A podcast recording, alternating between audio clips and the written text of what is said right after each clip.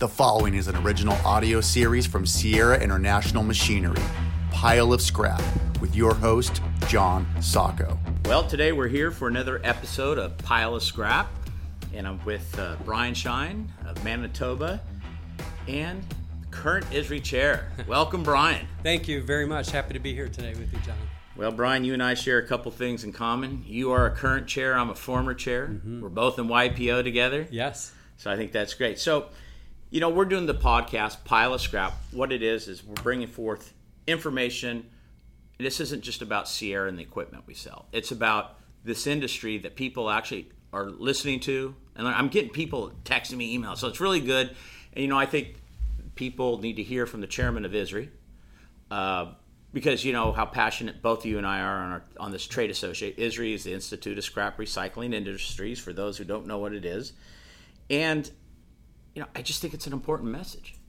Well, I appreciate the opportunity to be here today, and I've got to say I'm, I'm incredibly impressed with what you're doing, John. I think it's such it's delivering information to our industry and to our suppliers and our customers and our and our friends in the industry, and I really applaud you for, for what you're doing. So thank, you for the opportunity. Well, to be here hey, today. listen, we go back. We're friends. You know, for full transfer, you and I are Oh, friends. yeah, but uh, you know, I think you- you bring important part to what's happening in the industry today as, as the chairman. So, first, Brian, tell us a little bit about your background, your family business. How many generations are you? You know, and that, the whole thing. So, set it up and tell us a little bit about you. All right, hap- happy to do so. Happy to tell that story. So, uh, my great grandfather immigrated to this country and settled in Buffalo, New York, somewhere in Eastern Europe. We Okay. actually don't know if it was Russia or Poland. The lines were, were moving at that time, and um, so settled in Buffalo. And I'm not sure exactly why, but but picked Buffalo. Either and, am I. And I'm happy he did now, but at the time, I don't know. Anyway, um, Buffalo was a very industrial town at, at that point in the early 1900s. In fact, it was the sixth largest city in the country at that point. We've since slipped down the rankings, but he um, unfortunately couldn't speak English because he had just settled in, in this country, so he couldn't get a job in a local factory. And it's the way many scrap recyclers got started, he started with a push cart, walking the city streets of Buffalo, had to feed his family and he collected anything anybody wanted to get rid of, whether it's paper, rags, uh, a little bit of metals. He would bring it back, sort it out, sell it, and then start the process over. Eventually, worked his way to a horse and buggy, and uh, um, my grandfather ended up going to University of Buffalo Law School and practiced law. He graduated in 1932, so right at the Depression The height. uh, height of the depression, and he tried to practice for about seven years and loved law, but really couldn't make a living at it. Nobody had money to pay attorneys uh, post the depression, so he ended up joining his dad in business, and they built up a, a actually a rag recycling company. They're the largest rag recycler in all of New York State. And then, um, as uh, World War II ended, they invented synthetic rags, nylon, dacron, rayon, and it was like falling over a cliff. There was no economic value in, re- in recycling of rags anymore. So we switched gears to metals, and at that time, Buffalo had six steel mills and probably 35 sc- uh, steel scrap dealers. So he intentionally decided to go non-ferrous, and um, first we started with aluminum. We had 18, 20 local industrial accounts that were supporting us, and uh, and then we switched over to copper. My dad joined in 1970. He came out of the Air Force. He was a uh, C-130 pilot, and um, his He original plan he served in Nam. His original plan was to come back and get in commercial aviation, but that was everybody's plan coming back. And um, there was a recession in the early 70s, and he realized that um, he would be a, a second in command and waiting for the guy to die or retire before he'd, he'd move on. So he came down to the plant, and actually there was some airplane scrap in our plant. We were servicing a, a Curtiss-Wright account at the time. And he knew all the parts and pieces, and that was his hook into the business. Nice. And he's been with us now for 49 years. He's still active, still flying. In fact, we have a company aircraft, and that's how we, we came to Chicago. So, it, do you know how similar the stories, of the background? Other, my dad was an immigrant. My dad was the immigrant. Okay, and after World War II, he um, rags, bags, and metals from the farmers. Same thing. Uh, I'm second generation. You're what fourth? I'm fourth, and, and I have uh, three sons, my oldest of which works for us. So, So you got five generation- generations. Five Fantastic. generations, yeah. Such is the story of this great industry, and, and, and this is what makes up who we are and what we are. It's why, you know, it, it's just really the best. So you you are now the current ISRI chair. Tell us a little bit of how and why you got involved with ISRI to get to the path to where you are now chairman. How, what what made you say I'm going to get involved and I like this? As I was uh, going through high school, I worked at the at the plant, and I, I, knew I loved it. I knew that was going to be the field I was going to go in. I, I, just absolutely, from the minute I started working in, in the recycling industry, knew that was for me. When I before I graduated, I was supposed to go to New York City and work for a year for a, a world famous copper trader named Harold Sachs. Uh, three months before I graduated, he was over in London getting ready to make a speech and he went out for a run, and unfortunately for him and, and for me, uh, keeled over and died in, oh. in London. So that was the end of my outside work experience. Um, instead, I graduated on Saturday, started working Monday, and I realized that here I am in this family business, and if I don't branch out and get involved both in industry and non-industry activities, I'm only ever going to know the family business way, and I wanted to bring something of value back. So that's why I started getting involved in, in trade association work and um, I remember when I went to my first, uh, this is dating me, but ISIS meeting, mm. which is Institute of Scrap Iron and Steel, and they merged with NARI, as you well know, to, to form ISRI. Anyway, I went to an ISIS meeting, and my dad said, "How'd you like the meeting?" And I said, "Well, it was, it was great. I loved it. Except if I have to hear one more old timer say, "Remember the good old days," I said, "You know, I'm here now, and I want to talk about going forward." And fortunately, I still carry that attitude with me because it's every day is an interesting opportunity in our business. So how great is it that ISRI and Ner- I mean ISIS and NARI merged? We have a new name, ISRI. Can you imagine trying to oh. go up on the oh. hill? yeah. Hi, I'm from ISIS. Yeah, right. I'm the chair of ISIS. yeah. Not very good. So, right. okay, you're in your path. You were chapter president. Yes, I became chapter president because of my involvement in the Empire chapter and that was my first exposure to national. And I remember when I was coming up through the chapter, there were many officers and members that had an impression of national as being the ivory tower and you know us versus them, and and nationals trying to tell us what to do. And I thought to myself, that can't be right. It's made up of, of members. And when I went and got involved in national, um, I realized that I was right because it, it is members that make up national that that choose to get involved and serve on committees and and um, as chapter presidents, and, and that's who makes up national. So I really, uh, for me, a, an important part of my administration was to, to strengthen those links between national and, and chapters yeah, and members. Well, look, when I was chairman 2011, 2012, there was a, there's a, there was this disconnect at times that the chapter presidents felt like it was us versus them. Mm-hmm. And of course, when you get to become chairman, or even when you become an officer, you realize that that's not even close to being the truth. So you know, we always battle that, and, and that battle still exists all these years later. Really, mm. so let's talk. Let's talk about the challenges right now our industry's face. Look, as chairman, you, you are in the deep dive of of what we're working on on the hill. What are our biggest challenges right now? What do the listeners need to know? What's going on? The the the attack, if you will, on our industry. Well, there, there's a few things leading up to this. So, as, as you first become an elected officer, and, and ISRI really truly has set out a great process in terms of transitioning. People say to me, How can you commit 10 years at the chapter level to rise to become a chapter president and then another 10 years at national? And the way I look at it, for this, this is your career. This is why we do this. This is who we are and the industry that we're involved with. So, you want to, want to be involved and at the table. So when you first become elected as an officer, you start to imagine what it'll be like as chair, and you ask, you know, all former chairs, including yourself, and you were a huge mentor and, and guide to me, which I very much appreciate. And almost every past chair said to me, um, it's very difficult to prepare because you don't know what issues are going to be at the time you're chair. You might think you know. And I'll give you an example. I, I assumed that I was going to be going to China quite a bit because that was a dominant player and, right. and outlet. And that I've not gone once as chair to China. And but yet I've gone to India three times. And so it's indicating where the, the market's moving to and, and other parts of the world as well the biggest issues right now are, are, preserving and protecting the fact that recycling is separate from, from waste hauling and waste management, and they are separate activities. There are recyclables that come from those activities for sure, and that's important. And we have many members now that are involved in those activities generating recyclables. So that's an important element, but it does need to be a distinction, and, and so that's a big issue. Well, we when I was chairman, 2011 October, we're in we're in uh, Montecito, Santa Barbara and the EPA had just put out in the federal registry a new regulation that the definition of solid waste that put scrap metals or commodities in the solid waste. So we, we put together everybody. I um, I think you were probably yeah. part of that, and we fought. It took three and a half years so we get relief from EPA because they realized they they made an error in doing this. But we can't kill this. It seems it keeps coming, growing back that they will keep wanting to lump our materials as waste. Yeah.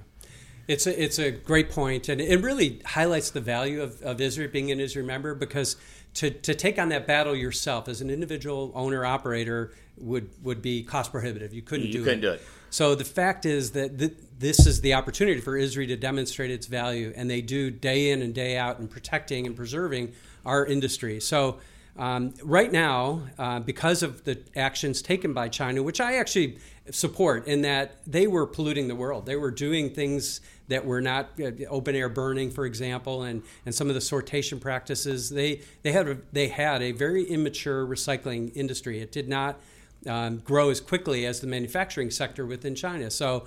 Um, so they were doing things that they shouldn't have been doing, and and credit them, credit the Chinese government for recognizing it, and and I think doing good things. It pushed back the system, and now recycling is is being challenged as as a practice here in the U.S. But I really think good things are going to come from this opportunity, this moment in time, because I, I, I believe that ISRI is well positioned to support, and, and this is an everyday effort. You can't just take your eye off that ball and lose those contacts and relationships and then step back into it. So every day ISRI is fighting What what agency are we working with the most right now at national? You know, where's the efforts right now? As chairman, where's where do you have Robin? Where, what, what are we focusing on right now? With who are we working with? I, I think really the, the most important relationship at the moment is EPA, and I'll give you an example. We um, we held meetings in July in Washington, and we had the administrator of the EPA, Andrew Wheeler, come to speak to us. He was given a standing ovation as he entered the room, and it's so different than the old mentality of you know that's the you have to watch out for and be concerned with. It is a very collaborative relationship at this point. We have a seat at the table, and we're one of, of many that are working towards making sure that products that are made, produced, and then discarded are recyclable. And that's an important element for us because sometimes when you're a recycler, you feel like you're on an island. You're you're pointed to as causing problems when in fact we're actually here all to to solve problems. But if they if the manufacturers produce goods that aren't recyclable, then how can we be held responsible for as a byproduct of our recycling activity? So, design for recycling. Every year, ISRI has that uh, award we present to a company that has really, in their products and their manufacturing, has designed it completely for recycling. Yes. Um, when we go to the Hill and go to the different uh, agencies, and we get deliver that message right right now, what's what's the feedback from them? Are they like, we understand your position and what we want to work in creating this, or is it like, no, you guys are still the problem? You know, we've we've had design for recycling for over 30 years, and um, and we struggled with it at different times because we kept finding kind of the same type of companies, and we weren't getting great participation. Right now, I think my opinion, and I've always had a, a particular interest in design for recycling. I don't think the appetite has ever been better for uh, the understanding of why that's important. This past year, for example, we honored Nestle Water for their development of 100% PET recycled bottle in distribution of their, their water bottles. And so that is a design for recycling uh, that consumes recycled PET. And it's a, it's a really tremendous product, and it was an honor. The CEO of the division came to LA and accepted the award and delivered a, a really phenomenal speech that embraced, and, and that's what we need. We need manufacturers to partner with recycle, recyclers so that we can do our job effectively. And so it is getting more play on the hill. Yeah, there doesn't seem to be much of an issue with with ferrous materials, copper, aluminum, stainless steel, brass. You know, that, those are the easy recyclable products. So we don't really have issues.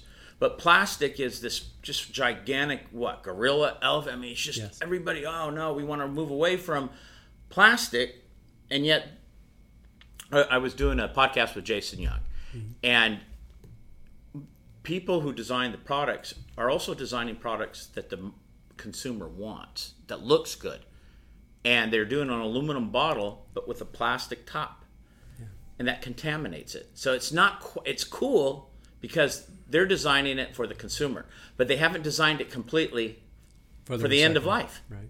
That's right. It's it's still a work in process. This is not an easy thing. We talk to people all over the country in terms of this effort, and there's a cost associated.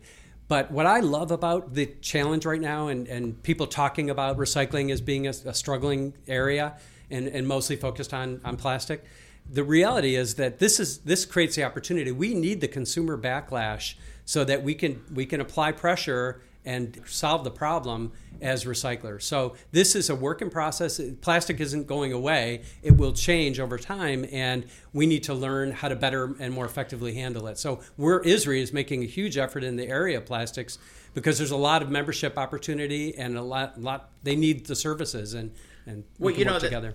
okay, paper and plastic right now. We were exporting this country huge tonnages to China Yes.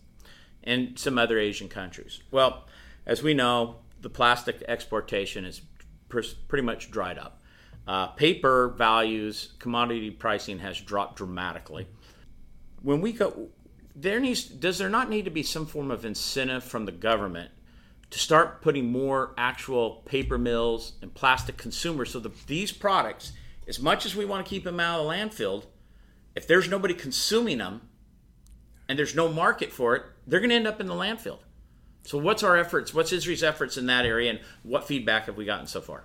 Uh, it's it is twofold. For sure, the government has a role to play in this, but we don't want government to mandate, for example, uh, particular elements of this because if they do that, um, there's nothing to say that they can't and, and go into other areas that already have ready markets. So we need the government's help for sure, and we're working with them, for example, on infrastructure so that uh, infrastructure is a very needed, much needed thing within our, our country, and it's very bipartisan. The question, of course, is how to fund it, and that's a whole different story. But um, at some point, we will have to make a commitment to to fund infrastructure development and redevelopment within our country, and that will boost all, all commodities. Well, one element of infrastructure development is is the use of recycled content because that'll uh, help drive markets. So you're right. If the economics are not there, it's it's not going to get recycled. People aren't. We're not here for uh, benevolency. And Yeah, yeah, we're not here so- for fun. No, no. We need to make money at it. And we're employing people and we're paying taxes, and and so we need to have markets that that work. And the government does have a role to play in that. Um, but I think really what's going to happen is that's going to be an element, but also innovation is going to happen because it's going to have to happen. Um, we all recognize that there's only so much landfill space, and, and that's not what we want to be doing with these products that do have the potential to get recycled. So it's going to take an effort on the part of um, creative and industrial. And um, we talked about the history in our industry, and, and we do all collectively represent a very entrepreneurial area and um, very fluid, and we will react and respond appropriately. And this is the transition, the challenge, but this is what creates opportunity. And Oh, I- I agree. The opportunity is going to be somebody's going to create the technologies to start consuming these products in America to where we don't have to rely on the export. But you know, again, like California, you can't put a paper mill in California. You need land, water, and energy. In California, you can't afford any of that. Right. Okay, so hopefully we get there. So, look, you're the chairman, and, th- and this podcast is going to go out all over the country. People listen. What? Tell your shot, Brian. Why should people? You know, there's people who need to join ISRI who aren't, and there's people who are thinking, well, these markets are tough, and I might drop out. Tell them why they need to stay. Go ahead, it's your turn, man. Let them know. Let them rip. Thanks for that opportunity. Um, I appreciate it very much. And and the reality is that that ISRI does play a critically important role. Um, there are member benefits from being involved with the group that go beyond.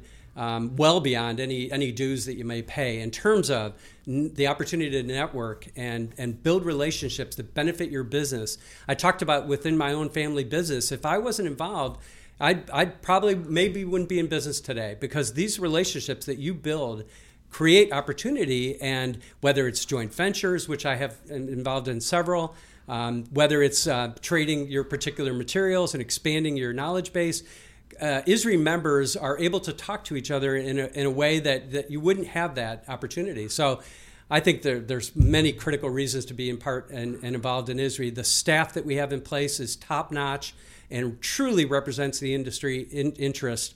And I don't think you can you couldn't buy that on your own. No way. No way. That influence So- is that influence you cannot one company cannot influence, but together as a whole, we, we sure can influence. That's for sure. And, and ISRI is tremendously well valued. I've seen it in action myself. I was mentioning this July meeting that we just held in D.C. And one of the um, elements and the excitement was for me to go along and watch a bill being crafted and seeing Robin Wiener, our ISRI president, longtime president, in action and seeing her command the room and the respect that she is afforded. And, and if she wasn't there in position with those relationships, this bill would have been written and it would have been adverse to our industry. And so the, the, respect that she immediately commands as she goes into the room because of her approach to this is just you know second to none and it's critical for our interests. But you know, in California, again, for listeners, they need to hear this because in California we had to sue CalRecycle because they wanted to lump our commodities as waste. And we are not waste handlers. And we sued and we won. But we sued on behalf of ISRI, and the only way you get relief is by being an ISRI member. That will pay your dues for a lifetime. Oh, yeah. Think yeah. about if we go into the if we're waste people, so we won that.